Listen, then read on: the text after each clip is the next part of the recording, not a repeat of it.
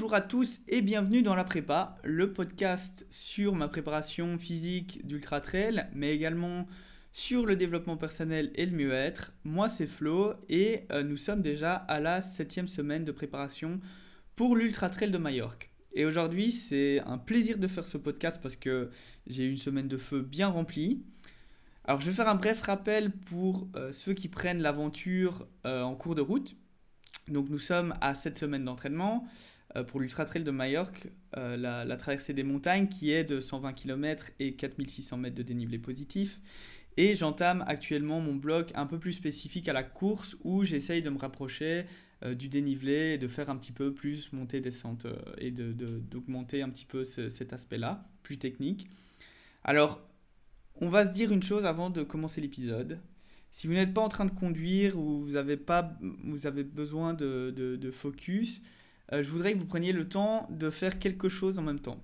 Alors ça peut être n'importe quoi, aller marcher 20-30 minutes, euh, votre séance de sport, votre ménage ou alors la cuisine, le linge, peu importe, mais quelque chose qui vous permet d'être actif tout en écoutant l'épisode, euh, histoire de rester en mouvement pendant la durée de l'épisode.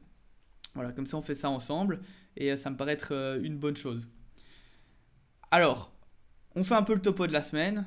Comme je vous ai dit la semaine passée, le but ici était de revenir sur du volume post-accident. On est à deux semaines de l'entorse et c'était très très très positif. Euh, je reprends doucement confiance et je vais vous expliquer avec l'analyse de la semaine les différentes choses que j'ai faites pour ça. Alors lundi, comme d'habitude, c'est le diagnostic de la mécanique. Sortie très relax habituelle, citadelle, 10,5 km avec un ressenti au top.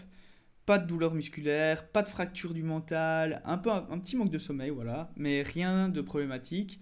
Et donc, on a planifié la semaine en conséquence.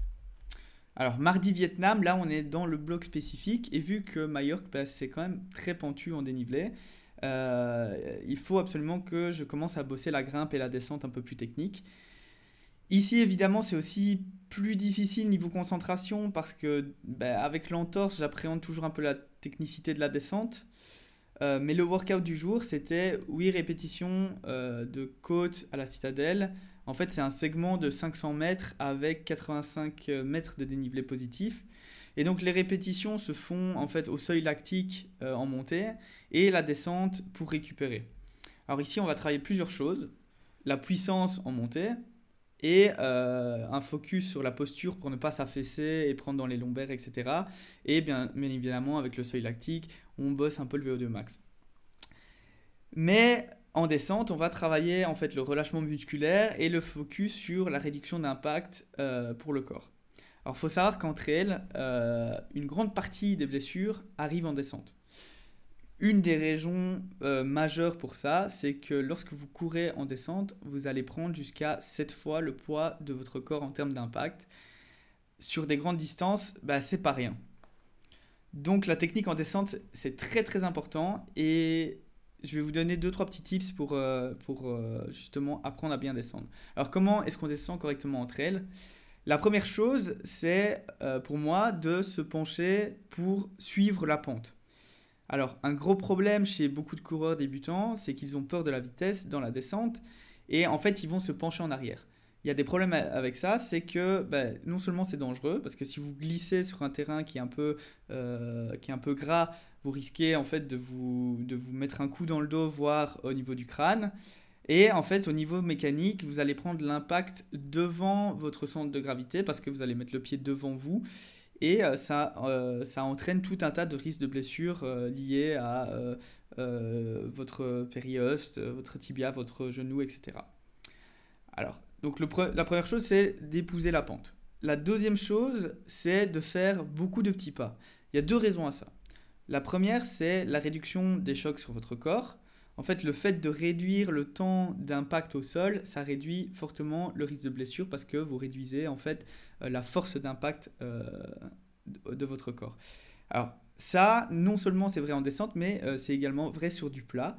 Donc si vous êtes plutôt coureur route sans dénivelé, il faut essayer de privilégier une cadence de pas qui est beaucoup plus élevée pour ne pas souffrir des chocs de la route. Alors typiquement, on essaye de tourner entre 165 et 180 pas par minute. Il y a des montres qui offrent l'option métronome pour vous apprendre à, trouver ce rythme. donc si vous avez ça, par exemple la Garmin Phoenix a cette option métronome, franchement c'est super cool et c'est une bonne façon en fait d'entraîner votre, votre cerveau et votre mémoire musculaire à le faire. Et la deuxième raison pour laquelle on fait des petits pas, c'est la réactivité. Alors en trail, il y a beaucoup d'obstacles sur le chemin, des racines, des cailloux, des ronces. Parfois, vous avez un autre trailer en hypoglycémie au sol, il faut l'éviter. Et donc, pour réagir euh, rapidement, euh, bah, le fait de faire des petits pas et le fait d'être beaucoup plus léger sur vos pas, bah, ça vous permet d'être réactif à l'environnement. Voilà, donc ça, c'est les deux raisons pour, pourquoi on fait des petits pas. Et alors, la troisième, euh, le troisième conseil pour la descente, et qui est pour moi un des plus importants, c'est de regarder quelques mètres devant vous, là où vous voulez mettre les pieds. Alors, pour faire une analogie, c'est un peu comme en voiture. Euh, quand vous conduisez, si vous regardez sur le côté, vous allez avoir tendance à tourner le volant pour aller dans la direction là où vous regardez. Alors, bah déjà, bah, vous risquez un accident, évidemment, euh, mais c'est instinctif en fait. Euh, c'est inconscient, c'est instinctif. Alors, ben, en trail, c'est pareil pour vos pieds. Donc, regardez là où c'est safe, là où c'est sûr de mettre vos pieds, et ne regardez pas le caillou sur lequel votre cheville va se tourner. Euh, parce que instinctivement, en fait, vous allez poser le pied sur ce caillou et donc vous faire la cheville ou vous blesser, etc. Donc voilà, ça c'est trois petits tips, je pense, qui sont, euh, qui sont assez importants et qui sont, on va dire, majeurs dans l'appréhension des descentes ces, toutes ces petites techniques, ça se travaille tranquillement. Euh, faites ça, n'essayez pas d'implémenter tout ça d'un seul coup. Prenez un, un, seul des points et vous faites un focus de trois séances dessus jusqu'à quand ça devient instinctif en fait. Et euh, ensuite vous travaillez le prochain point, etc. etc. Alors, cette sortie euh, de côte m'a fait un total de 13 km et environ 720 mètres de dénivelé positif, échauffement, retour au calme inclus. Euh, les mollets et les quadriceps ont bien tenu en montée et la cheville a bien tenu en descente, même si je poussais pas plus que ça en descente parce que voilà, c'était censé être ma récupération. Et donc voilà, pour le mardi Vietnam, c'était conclu. Euh, j'ai pas fait de renforcement à cause du manque de temps. Euh, donc je l'ai remporté au lendemain. Et donc mercredi, double workout du coup, directement tout en salle. J'avais peu de temps également ce jour-là, et donc 13 km sur tapis avec un peu d'accélération sur la fin pour me mettre un peu de tempo. Euh, je sentais que mentalement j'avais envie de pousser un petit peu sans forcément me mettre, euh, me mettre mal. Et ensuite, reprise du squat. Alors là, j'étais vraiment pas certain de moi niveau charge avec l'entorse. Euh, donc j'y suis allé vraiment doucement au début. Bon, j'étais bien chaud avec les 13 km. Échauffement, mobilité. j'ai testé la barre à vide. et j'ai rapidement augmenté en poids. Et finalement, j'ai pu placer mes 80 kg sur la barre sans aucun problème de douleur ou de profondeur dans le mouvement. Alors, ce qui est très bizarre, c'est qu'au point de vue proprioception, donc la perception de mon corps dans l'espace, euh, j'avais pas du tout le ressenti de casser la parallèle sur le squat. Euh, pour vous expliquer un peu la parallèle, donc lorsqu'on squat, il arrive un moment où le mouvement, euh, où les genoux et le pli de hanche sont alignés et que vos cuisses sont en fait parallèles au sol. Casser la parallèle, ça veut dire que vous descendez votre pli de hanche plus bas que vos genoux et donc euh, vous cassez cette parallèle. Et ça, c'est ce qu'on appelle un squat complet. C'est donc pas un squat parallèle, c'est un squat complet. Alors ici, j'avais la chance d'avoir quelqu'un pour filmer à euh, la salle. D'ailleurs, euh, merci à toi Lio. allez le follow sur Instagram, LionelSBD. C'est un mec qui est ultra balèze en force athlétique, qui a, qui, qui a une approche vraiment cool de la force athlétique et qui progresse énormément. Donc franchement, allez le follow, ça, ça vaut le coup. Il fait, des, il fait du chouette contenu. Et donc en regardant la vidéo qui avait été filmée, j'ai vu que je cassais vraiment la parallèle sans souci, alors que je n'avais pas du tout le ressenti de, passer euh, sous la parallèle. Et en fait, le fait de filmer, euh, d'analyser mon mouvement et puis la série d'après, euh, d'analyser mon ressenti pendant le mouvement, ça m'a permis de, de corriger ma, ma, proprioception, donc ma, ma perception dans l'espace, et de comprendre beaucoup mieux où j'en étais. Donc voilà, au niveau squat, ça m'a pris pas mal d'énergie. J'ai fini par du bench, où je suis monté en 5x5 à 75 kg, mais la technique, il faut vraiment que je l'améliore parce que j'ai eu un fail sur ma dernière rep à 75. Et je sens que c'est sur la technique que vient l'échec. Donc il faut absolument que là aussi je trouve un moyen de corriger ça. Il faut que je filme, il faut que j'analyse. Et, et, on va corriger ça de toute façon dans les prochaines semaines. Voilà, c'est progressif, c'est, tout ça c'est positif, c'est génial. Donc voilà, ça c'était mon mercredi, au top, en fin de compte, vraiment bien grillé dans tous les recoins, euh, barbecue time, euh, nickel. Alors jeudi, jeudi la, journée a été très, voire peut-être trop remplie, mais productive. Alors au matin, j'ai fait euh, une séance de fasciathérapie au centre biomécanique, donc là où j'ai fait mon analyse biomécanique. Ici, on a travaillé sur mon problème de contraction au niveau des mollets, mais également sur des petits inconforts de cheville que, euh, que je pouvais encore avoir au niveau de la mobilité. Et je suis sorti de là après une heure avec beaucoup plus de mobilité et une sensation vraiment de relaxation, surtout au niveau du solaire de la jambe droite. Donc c'est le muscle du côté extérieur du mollet. Euh, et donc voilà, ensuite la journée s'est enchaînée, boulot classique, etc. Et fin d'après-midi, là j'avais une séance avec un kiné très sympa qui s'appelle Maurice Bertrand, qui travaille à Ciné. Euh, après un check de la cheville, euh, et des douleurs potentielles. Il m'a montré en fait une routine ultra complète de gainage, renforcement et proprioception pour ma cheville. Et franchement, un énorme merci à lui parce que c'est ultra complet. Quand on a testé les exercices, j'ai vraiment vu euh, que j'avais des grosses lacunes sur les deux côtés. Donc pas, uniquement la partie où j'ai été blessé, mais aussi euh, l'autre jambe. Et donc c'est quelque chose que je vais vraiment bosser plusieurs fois par semaine pour corriger ça avant pour, pour, pour vraiment partir dans les meilleures conditions. Alors j'essaierai de, de, filmer l'ensemble de la, de, du, du, programme pour vous montrer ça sur Insta. Euh, je ne sais pas encore quand, mais je vais essayer de le faire. Comme ça, ça vous donnera aussi euh, des idées. Et donc après ça, euh, péripétie sociale à part, je suis allé m'entraîner en trail de nuit à la frontale, mais vraiment genre relax, en perception de l'effort très facile.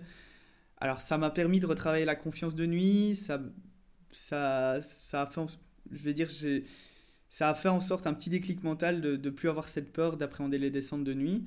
Euh, donc il faut que j'essaye de faire ça un peu plus régulièrement. Au total, c'était une sortie de 13,1 km et un peu moins de 300 mètres de D+, sur un terrain qui était technique 80% du temps et, euh, et ben j'étais très très content. Directement après ça, je suis parti à la salle euh, parce que bah, je voulais équilibrer avec un travail musculaire du haut du corps. J'avais pas eu l'opportunité de le faire encore cette semaine. Et donc, euh, focus sur le pec, triceps et biceps. Bon, j'ai traîné pas mal parce qu'en fait, j'ai eu euh, des discussions super intéressantes avec, avec Alex sur plein de sujets. c'est un mec qui va à la même salle que moi, qui est pluridisciplinaire. voilà, il fait du basket, du powerlifting, strongman, etc. Et en fait, il s'y connaît dans énormément de domaines, que ce soit sportif ou autre. Et euh, j'adore absolument ce genre d'interaction sociale où euh, en fait tout est positif, les discussions sont super intéressantes et, euh, et en fait on, on, peut avoir un échange où on, on apprend l'un l'autre et franchement j'adore ça. Et en fait, à force de discuter, bah, j'avoue qu'on n'a pas vraiment été super efficace sur le boulot. Mais, bon, le travail a été fait. Mais voilà, on est sorti de la salle à 1h45 du matin. Fallait que je mange, je tenais plus, j'avais la fatigue accumulée. Il était temps que je rentre. Donc euh, voilà, c'était euh, une très longue journée, voire trop longue journée. Donc voilà, si, franchement, si vous allez à la salle euh, et que voilà, vous débutez, etc., n'hésitez surtout pas à parler avec des gens qui ont l'air justement d'avoir de l'expérience. surtout si vous n'êtes pas sûr de vous au niveau d'un mouvement, l'utilisation d'une machine, ou que vous avez besoin d'un coup de main pour, pour vous faire spot au, au développé couché, ce genre de choses. Alors, la majorité des types qui s'entraînent depuis longtemps, ils peuvent vous aiguiller sur les bases.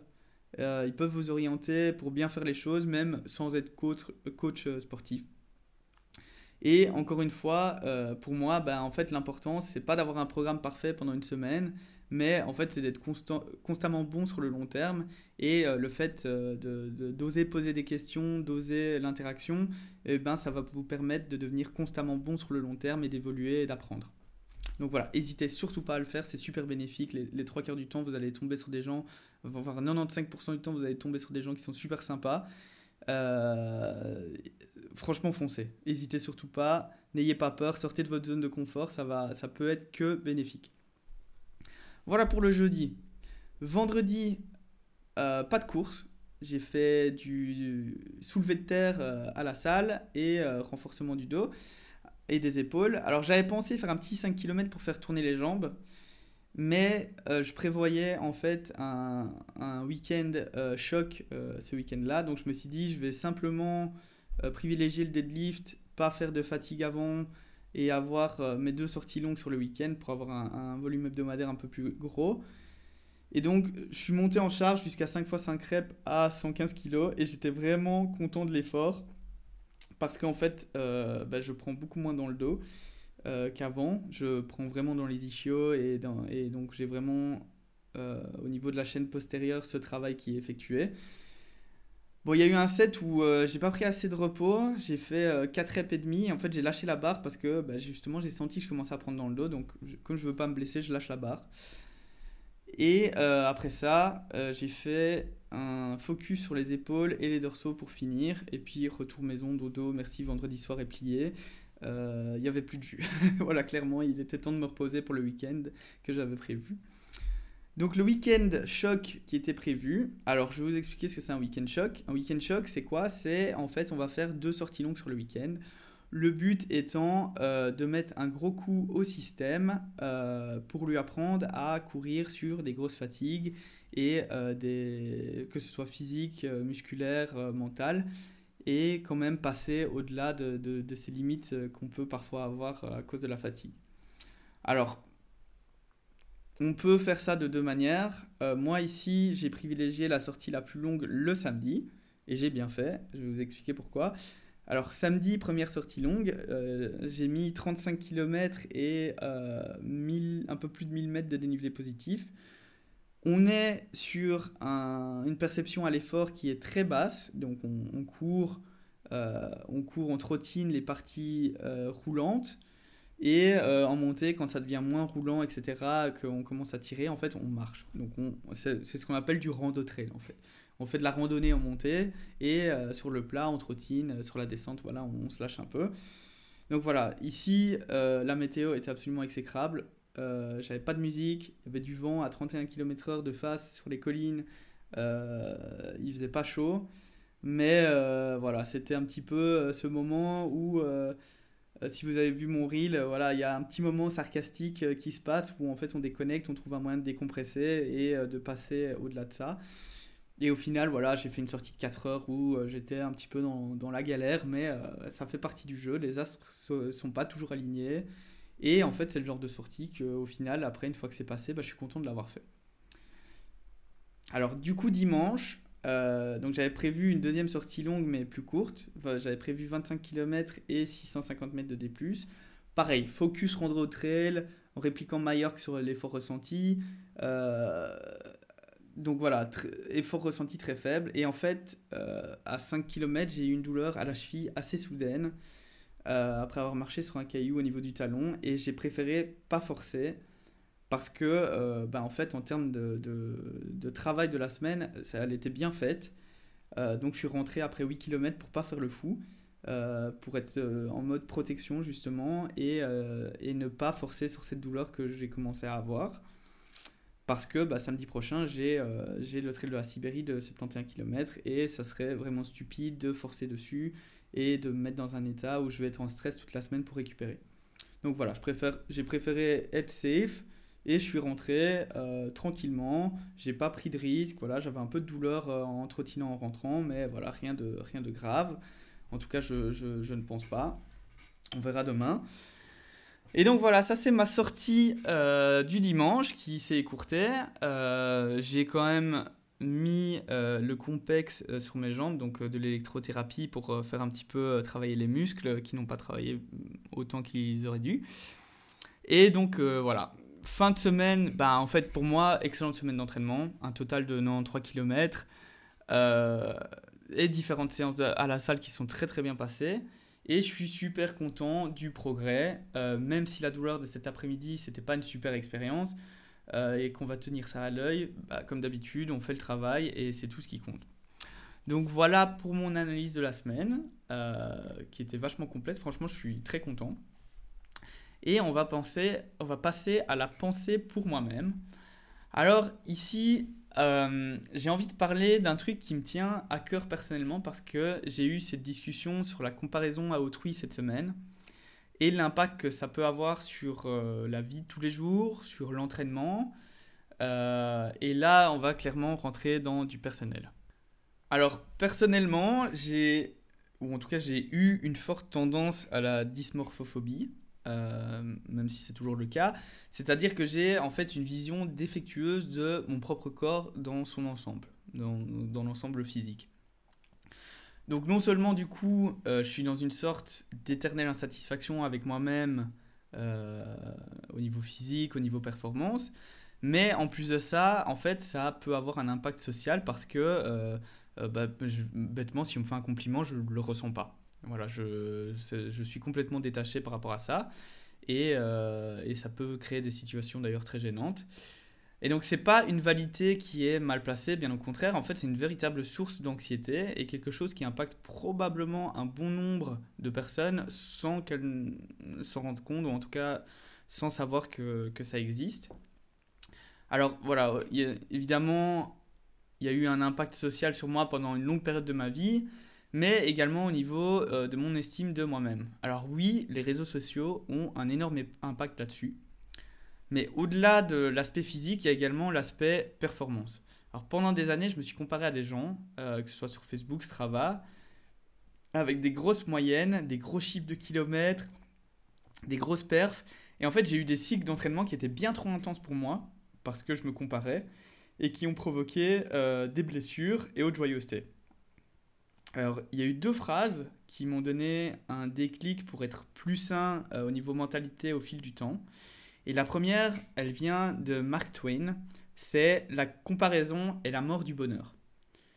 Alors en effet, si on se compare tout le temps aux autres, qui ont aussi cette tendance à montrer évidemment que ce qui va bien sur les réseaux sociaux, et petite parenthèse, euh, pour moi c'est aussi le but des réseaux sociaux, voilà, c'est de montrer ce qui est beau, en tout cas dans ma compréhension c'est tout à fait normal, mais en tant que consommateur de contenu, je pense que c'est important de comprendre qu'en fait, c'est qu'une infime partie de ce que ces personnes montrent et euh, qu'il y a bien plus au-delà de ça.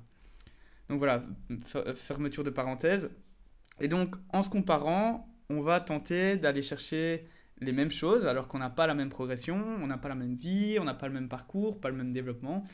Et ça nous rend euh, tristes, parfois amers, parfois très jaloux et en fait euh, inévitablement frustré. Alors, c'est pas forcément euh, juste d'un point de vue physique, mais euh, donc performance, comme j'ai cité plus haut, mais aussi ça peut être dans, dans, les possessions. Vous voyez des gens voilà, sur les réseaux avec des grosses voitures, etc. Il y a cet aspect un peu jalousie qui, qui peut se créer. Donc voilà, la deuxième phrase qui m'a aidé en fait à vraiment arrêter ce comportement de comparaison, euh, c'est une phrase de Jordan Peterson qui vient de son bouquin 12 euh, règles pour, euh, pour une vie, qui dit comparez-vous uniquement à qui vous étiez hier et pas à quelqu'un d'autre aujourd'hui. Alors ça, en plus du développement dans le bouquin, il y a quelque chose d'extrêmement fort dans le fait de se concentrer uniquement et de se comparer uniquement à soi-même de mon point de vue. C'est qu'une fois qu'on se focus sur sa propre comparaison, en fait, on obtient une attitude plus saine de progression. Par exemple, aujourd'hui, je me dis plus, oh, Kylian Jornet, il a fait une semaine à 200 bornes. Euh, moi, j'ai fait uniquement 93 euh, km cette semaine, c'est de la merde. Non, maintenant, je me vois, ok, la semaine passée, j'étais en, blessure encore. J'ai fait 74 km malgré la blessure, avec tout ce qu'il y avait autour. Cette semaine, j'ai fait mieux en restant en progression et sain. Voilà, c'est complètement changé euh, ma perspective. Alors physiquement, maintenant, c'est un peu plus compliqué, car en fait, il faut arriver à se détacher d'une image visuelle de soi. Et parfois, euh, bah parfois en fait, c'est des facteurs extérieurs qui viennent rajouter une couche. Alors, certains ont une enfance un peu dure, il y a des relations sociales, intimes, difficiles, euh, des ruptures compliquées également. Et tout ça, ça peut rajouter une couche et c'est difficile de s'en détacher. Je pense ça peut, ça, crée des dépressions, clairement. Voilà, ça crée des, des, peut-être parfois même euh, à l'extrême. Alors pour ma part, la manière dont je deal avec ça, en fait, c'est de rediriger mes doutes sur le fait qu'à la fin de la journée, j'ai été constant, que j'ai fait le travail que je devais faire dans mes propres limites, dans mon intelligence de préparation, dans, mon, dans ma façon de gérer mon développement avec moi-même, et c'est tout ce qui compte. Et c'est là que pour moi, la liste non négociable dont on a discuté dans le, précédent, épisode, euh, c'est un atout réel pour rester en paix avec moi-même et surtout me détacher de cette comparaison à autrui et donc diminuer en fait le, le, trouble dysmorphique. Alors une autre chose qui a été vraiment bénéfique euh, pour moi, ça a été en fait de couper le contenu qui pouvait me donner des envies de comparaison sur les réseaux sociaux. Donc pendant tout un temps, j'ai vraiment nettoyé euh, euh, mes mutus, etc. Et euh, en fait, ça m'a en fait permis de, de, de, faire un reset de, de, mon esprit. Et aujourd'hui, en fait, quand je vois ce genre de contenu, donc quand je vois des gens qui performent, quand je vois des gens qui, ont qui atteignent un physique, quand je vois des gens qui réussissent dans la vie, etc., ça me donne en fait un grand bonheur de voir ça. En fait, j'ai beaucoup d'empathie pour, pour leur bonheur. Et euh, en fait, ça, ça m'inspire. En fait, je suis très content euh, de, leur évolution et ça m'inspire et c'est quelque chose euh, dont je m'imprègne et qui me permet moi-même d'avancer en fait. Parce que ça peut me donner des idées, ça peut me donner une, une, certaine confiance dans le fait que mon process est bon également. Et, et donc, le ressentiment que je pouvais avoir auparavant n'existe absolument plus. Et, et j'ai plus ces sentiments de négativité. Alors, aujourd'hui, voilà, c'est plus quelque chose euh, qui impacte fortement mon estime euh, de moi-même, parce qu'en fait aussi, euh, je connais mes valeurs et je mets énormément d'importance sur des choses qui ne sont plus liées à mon physique, ce qui enlève en fait beaucoup de doutes. Mais voilà, il n'y a rien à faire, on reste humain, donc il arrive toujours d'avoir des expériences peu plaisantes, euh, avec des triggers euh, externes, donc euh, par exemple des communications avec des personnes, etc. Et, et en fait, voilà, il faut juste arriver à se détacher de ça, ce qui n'est pas toujours évident, mais je pense que le travail sur le long terme permet justement de, de, filtrer plus facilement. Alors voilà, si vous avez aussi ce genre d'expérience sur votre ressenti avec vous-même, ou la vision que vous avez, ou, si vous avez cette tendance à la comparaison avec autrui, J'espère vraiment que cette rubrique peut vous aider. Euh, j'espère que ça peut vous aider à recentrer un peu les choses, peut-être avoir une autre vision ou en tout cas essayer de trouver une solution. Euh, si vous avez un autre moyen de gérer ce genre de problème, franchement, moi je suis très très curieux euh, de les connaître. Donc n'hésitez pas à les partager avec moi en DM sur Insta. envoyez, envoyez-moi tout ça, taguez-moi, enfin peu importe. Mais je suis vraiment très curieux, donc n'hésitez absolument pas. Et voilà, c'était la fin de la pensée pour moi-même. On va passer au pourquoi tu fais ça. Alors, première chose, ben justement, c'est par rapport à la non-négociabilité dont on a parlé il y a, il y a deux semaines. Et franchement, vous m'avez mais régalé. Alors, certains d'entre vous, c'était niveau sport. Euh, d'autres, c'était au niveau organisation de vie, nutrition, meal prep. Et euh, encore une personne, c'était au niveau du, du sommeil. Alors, franchement, j'adore voir comment vous comprenez l'importance de ce genre de concept, et vous voir l'appliquer. Faut savoir que moi, ici, je, je, partage des choses qui fonctionnent pour moi, qui ne sont pas une vérité absolue. Euh, ce sont des, des, expérimentations que, que, je fais de manière personnelle et que j'ai envie de partager avec vous. Euh, c'est en, aucun cas euh, la méthode qui fonctionne pour tout le monde. Mais euh, le fait de voir ça, de voir que ça a l'air de fonctionner pour d'autres personnes, ça me, ça, me fait très plaisir. Et, euh, et, je vois que l'importance de faire le travail euh, tous les jours, même les mauvais jours, ça a l'air de fonctionner. Donc franchement, voilà, vous avez de plus en plus cette discipline qui s'ancre. je suis sûr qu'il y en a d'entre vous qui commencent à avoir de plus en plus d'opportunités qui se créent grâce à tout ça. Donc soyez fiers de vous. Moi, en tout cas, je suis super fier de vous. Même si ça n'a pas beaucoup de valeur, voilà. Mais peu importe l'échelle, continuez le grind comme ça et Franchement, mettez-vous au-dessus du lot, c'est beau à voir. N'hésitez pas à le partager, genre montrez-le autour de vous. Euh, vous méritez ça. C'est voilà, vous faites le travail, vous le méritez, montrez-le. Alors, la deuxième chose, euh, on va discuter en fait euh, de, de, de, pourquoi le début du podcast. Alors, évidemment, j'ai un peu fait une introduction du pourquoi, du comment dans le premier épisode. Euh, mais la question récurrente qui, qui vient lorsque on, m'aborde par rapport au podcast, c'est pourquoi ne pas avoir fait de contenu vidéo? Alors, si vous vous rappelez, euh, je, si je me rappelle bien l'épisode 4, où on a parlé d'action imparfaite, euh, en fait, quand, euh, quand j'ai historiquement, quand j'ai cherché un moyen de faire un journal de ma préparation, en fait, voilà, c'était ça l'idée euh, de base, c'était de faire un journal de ma préparation pour avoir un peu cet aspect souvenir, mais également euh, cet aspect journaling qui me permettrait de, d'avoir une bonne rétrospective pour les prochaines préparations. En fait, c'était à peine une semaine avant le début de la préparation. donc du coup, j'ai privilégié ce qui était facile et euh, une action qui était faisable directement plutôt que euh, voilà, de, de, de, commencer à, à me mettre du, de la pression sur le format vidéo qui demande beaucoup plus de préparation qui demande également beaucoup plus de connaissances que je n'avais pas forcément. Alors je ne dis pas que j'ai pas envie d'apprendre parce que voilà, c'est quelque chose que, que j'essaye déjà de faire en proposant du contenu Instagram. Ça me prend pas mal de mon temps. Euh, de, tout ce qui est montage vidéo, trouver euh, tout ce qui est direction artistique, trouver les idées, le contenu à filmer, etc. Donc voilà, ça c'est quelque chose que je travaille. Alors je ne dis pas que dans le temps ça n'arrivera pas. C'est possible qu'à un moment donné je décide de partir sur un format vidéo.